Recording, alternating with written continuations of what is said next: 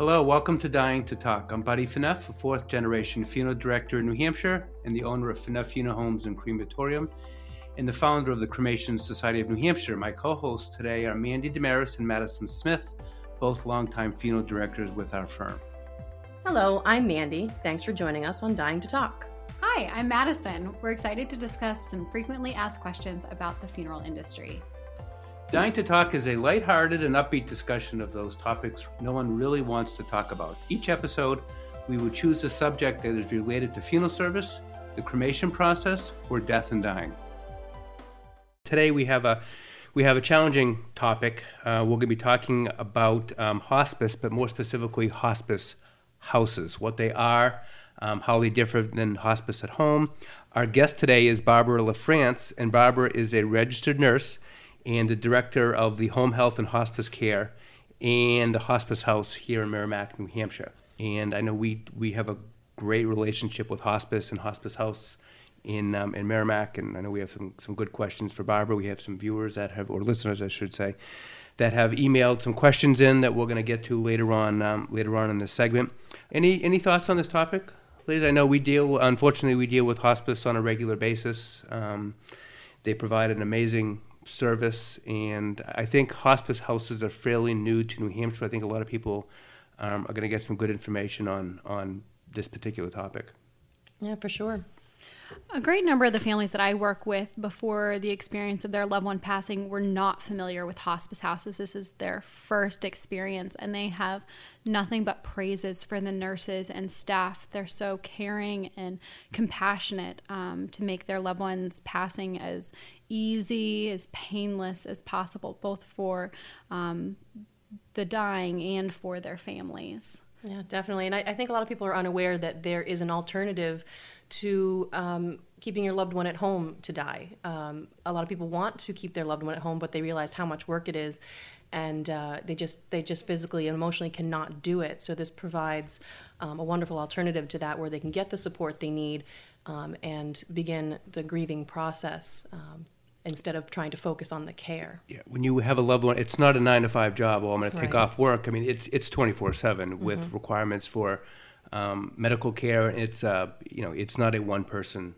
job, as we'll as we'll learn um, in speaking with Barbara. So our guest today is Barbara LaFrance. She's an RN and the director of home health and hospice care. And the community hospice house here in Merrimack. Barbara, welcome to Dying to Talk. Thank you for having me appreciate you coming. We have a we have a lot of questions today. I guess the first question we should really try to mm-hmm. clarify is what's the difference between hospice at home and a hospice house? Well, a majority of patients are able to stay at home uh, for end of life care, but when their needs become more advanced and they need the skills of a nurse uh, 24 hours a day, um, then it's appropriate for them to be transferred and managed at a hospice house. So, do you, in, in your experience, do you um, patients that are coming to hospice house have they have they had home hospice first and then get transferred, or are there some cases that they go from being um, you know being diagnosed as needing hospice right to the hospice house? Uh, all of the above, yes. We have patients that um, are managed at home for months, and towards um, the last few weeks to a month, um, they need advanced symptom management or caregiver relief, so they're transferred to the hospice house. Uh, we have patients that are in the hospital, and because of their di- disease prognosis, it's a very uh, short term uh, need, and they do have a lot of um, advanced skill needs, so they'll be transferred from the hospital right to our hospice house um, and, and, and on occasion some patients from nursing facilities. But you had just said that um, you know you'll have people from you know from from a week or so to a month. Do you have a, a time minimum or maximum that people are allowed to stay um, at the hospice house? No, but typically it's usually weeks to months okay. at the hospice house. So. so how many um, how many beds are there at the hospice? I know there are actually the, the the first first question: How many hospice houses are there in New Hampshire? There are three hospice houses. There's one in Dover, one in Concord, and ours in Merrimack. Okay. And we do have ten beds. Ten beds. Uh, they're suite style, so the family has there's a, there's a room for the patient, and then attached to that is a um, family room where the family can stay at any time. Sleep, uh, spend the night. Yep, spend the night. There's a pull-out couch um, and some reclining chairs and uh, refrigerator, so families are welcome to stay um, for as long as they want um, overnight. I mean, can they can they customize the? I don't mean design it necessarily, Yeah. but can if a family wants their loved one to have some tokens of the home, maybe a recliner or painting or something that's more personal, can they bring in Yes. those personal items? Yes, we, we really want them to be as comfortable as they can and remind them as you know be as home-like as possible while still having the hospital care that they may need. Okay. So, as they're able to bring in some of those items from home, what is your policy on bringing in pets? Uh, yep, uh, we welcome pets, and that's a very you know important part of families' life, patients' lives. Um, so we do um, welcome pets. They do have had to have some kind of veterinarian care, um, just for the safety of everyone at the hospice house, and then they have to be leashed um, when they're in the common areas. But after that, they can, you know, be in the beds. They can be with the family, and they just need a, another human companion overnight because night can be a little um, scary for pets because of the different lighting. Uh, so we do require either they be in a, a crate or have a, you know, another human companion stay overnight with them. But the pets are very important. And you have people bring in pets on a regular. Yeah, we do. And we also have our own pet therapy. So not You only do. do people bring in their own pets, cats, dogs, um, we have uh, certified uh, pet therapy dogs and cats that come in. We are trained volunteers, and and are, are frequently they have days that they come in. They come in every day actually, and they'll visit with with patients.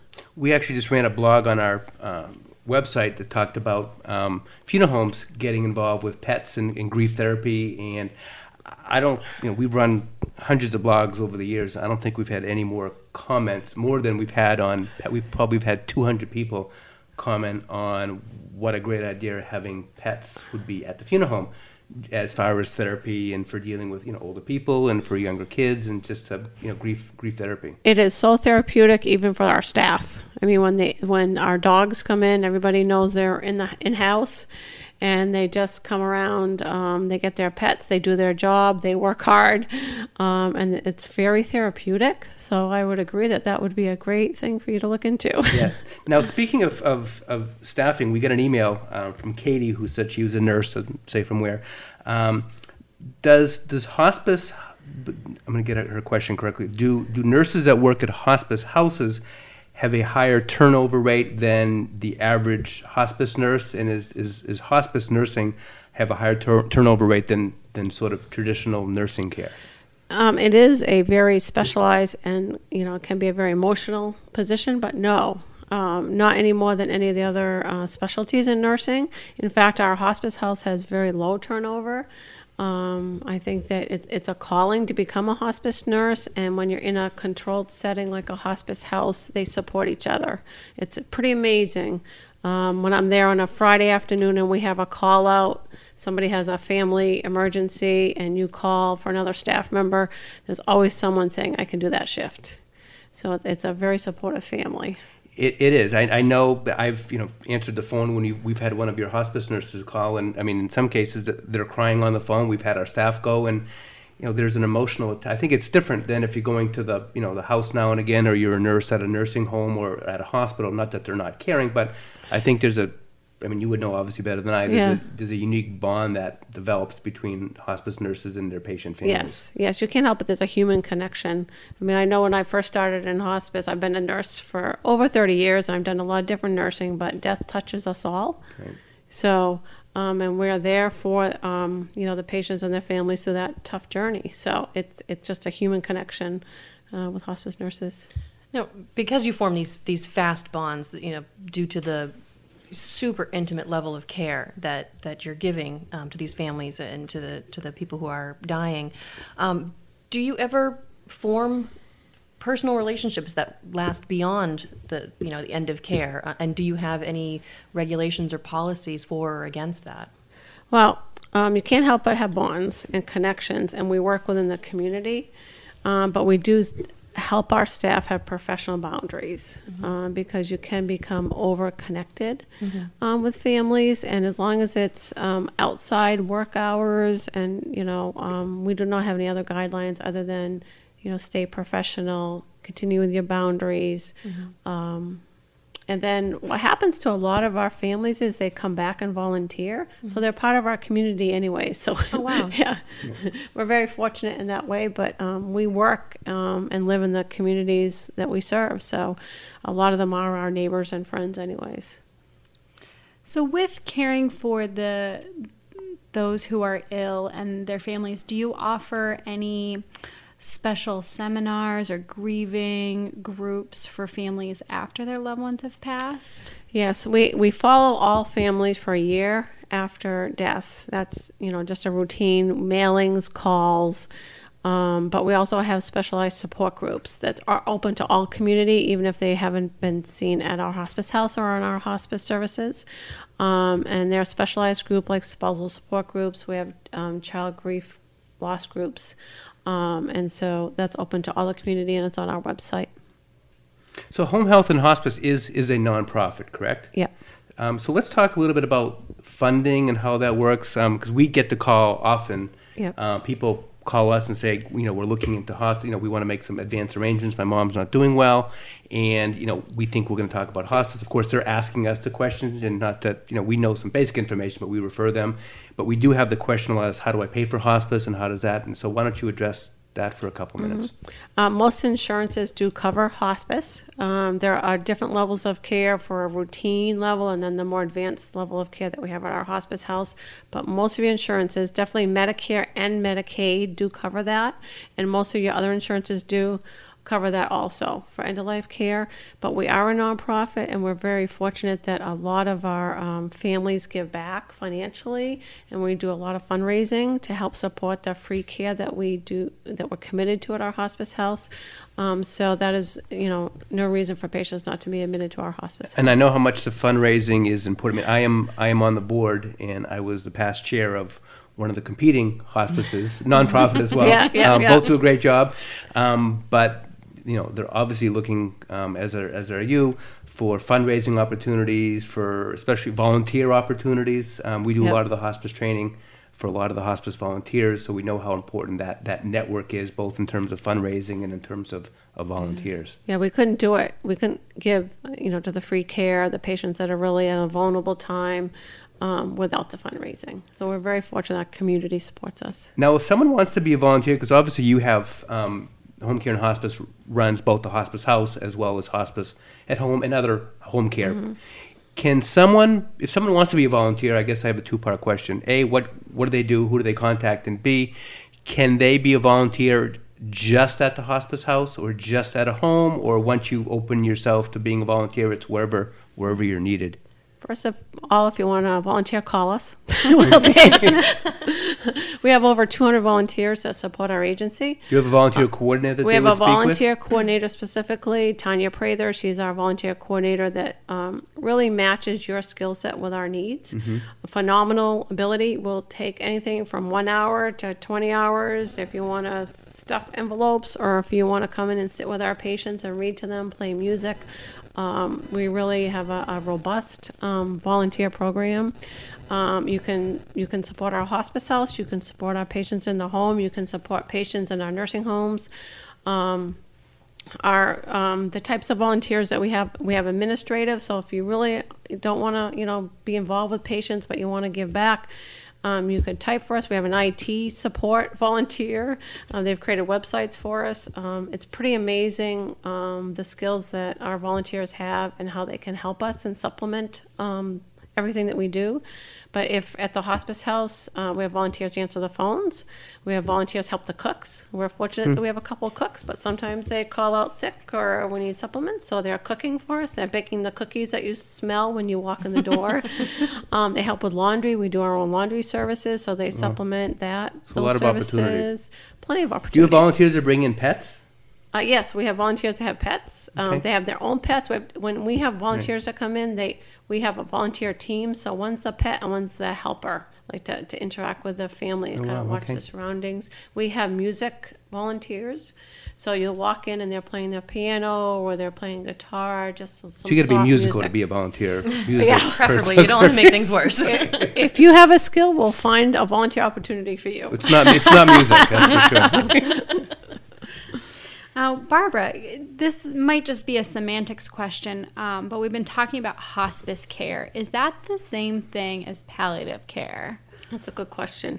Um, palliative care is whenever you have a serious illness, um, then you should be thinking about palliative care. Um, we do have trained palliative care clinicians on our staff, and um, what palliative care is is to talk to you while you're seeking the aggressive treatment of a disease. You're getting um, discussion on the palliative side about symptom management and how to enjoy your life while you're still seeking aggressive treatments.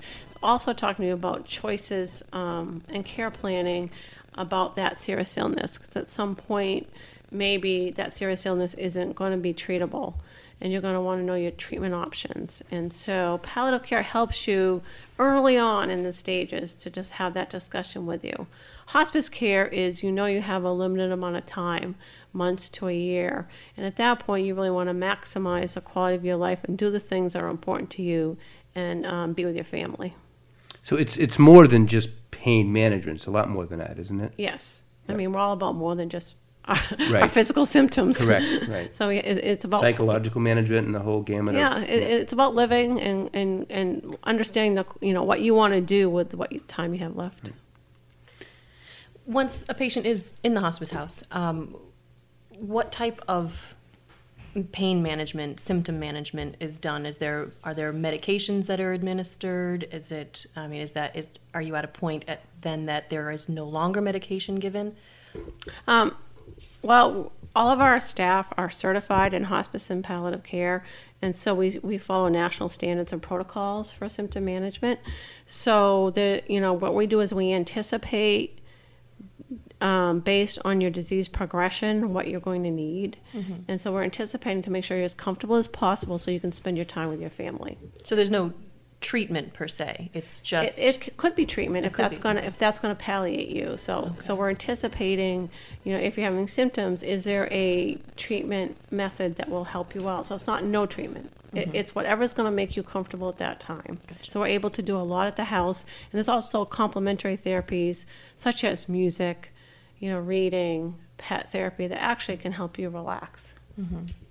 What is your policy? And the reason I'm asking is I actually got a, a, a call a couple weeks ago from one of your hospice nurses at, at the hospice house. And um, what's becoming, it's, it's and I'm going to say this, what, whatever's, whatever's new is old or old again, whatever that saying goes, is what's becoming more popular now is actually people going and having home wakes. What was done decades ago before, you know, before we had funeral homes. People have, did everything at the home. Uh, matter of fact, in a couple of weeks, we have one of our, our guests coming on, um, Lee Webster, who is in president of the National Home Wake Association or something like that. I'm, don't I get his organization wrong? Um, to talk about people wanting to have home wakes, and, and the, the question is a long introduction. introduction. but the question I have is, we got a call from one of your Yeah. one of your nurses, and the family wanted to have a basically a home wake for the, the cremation. For Yeah. we were getting involved with- with the cremation, and the question about when can we have a home wake at hospice house? Can we transfer the person to the home and then back to our facility? So what's your the question I'm asking is, Yeah. is, is what what's your policy? You know, once someone passes, um, you know, obviously the funeral home does not have to come immediately, and we've had people Right. wait for hours and in some cases days. What's a do you have a written policy, or is it on a case by case basis in terms of how long the family can stay with their loved one um, at at the hospice house? It's really case by. I mean, it's what the family. We try to honor the wishes of the family, and we try to be prepared for. That's why we, you were getting the call because Right, right. this is what the family wanted. Right. Um, so we try to be ready for when the patient, you know, passes. Usually, it's only a few hours, and, Mm-hmm. and they're already ready, and they've been grieving, and, and they're ready for the next step. Um, and we do rely on you know our, our friends you know at the funeral homes to help us with the next step and and usually you know we have 10 beds so you know there is you know other families that can use the beds so it's it's we do not you know want to do the wakes or anything like that Right. at the hospice house um, and so it's it's usually within the day that they But although I know we've somewhere else our staff has come there and there's been 10, Yeah. 15, 20, 30 people or they're waiting for a granddaughter to fly in and you know what, what sometimes ends up being an hour ends up really being you know four Yeah. or five or six and, hours. And, and- it, and it, we will not rush the Right. family if we know, you know, we will not rush. That's that's just as important as the uh, mission and you know the process. We want everyone to have time, you know, with their family member. Is there a wait list? I mean, do you once once someone has passed, and yeah, it always ebbs and flows. But usually, you know, we have some patients, you know, from the home or the hospitals, or you know, there's only three in the state, so we're pretty busy. Right. Do you know if there are any plans to open up any any other hospice houses in the state? Um, there, Dartmouth up in Lebanon is talking about some type of palliative unit, Mm-hmm. um, and so I know that that's you know in discussion. But other than that, no. I, I know there are a number of nursing homes that actually have hospice beds dedicated, and not obviously not a hospice Right. house or in a nursing home, which is Yeah. not not exactly the same at all in terms No. of a hospice house. so. It takes a lot of community support, Right. donations, Financially and as well as- financially. yeah. So it's not, yeah, a for-profit business. Okay, great. Um, I think we have time for one more question. Mandy or uh, Madison, you have a wrap up question? I do actually. Um, does anybody who enters the hospice house ever um, leave? Uh, you know, get well enough to leave? Yes, um, they graduate from the hospice house. Um, sometimes when patients have a prognosis um, and then um, they transfer it to us, and by taking away medications or settling their symptoms, they actually get better um, with the one-on-one care and the great support that they get, and then they go home, and uh, you know it's a great story. Hmm. It's a great feeling, I'm sure. Yes, Yeah. it's a great story. Thank you for joining us on another informative episode of Dying to Talk. I definitely learned a lot. If our listeners have any questions about funerals or cremations, either in New Hampshire or Vermont, I'm happy to answer them. Just email me at buddy at phaneuf.net. That's buddy at P H A N E U F.net. Or call me on my direct line at 603 625 5778. Our contact information is in the show notes of this episode, too.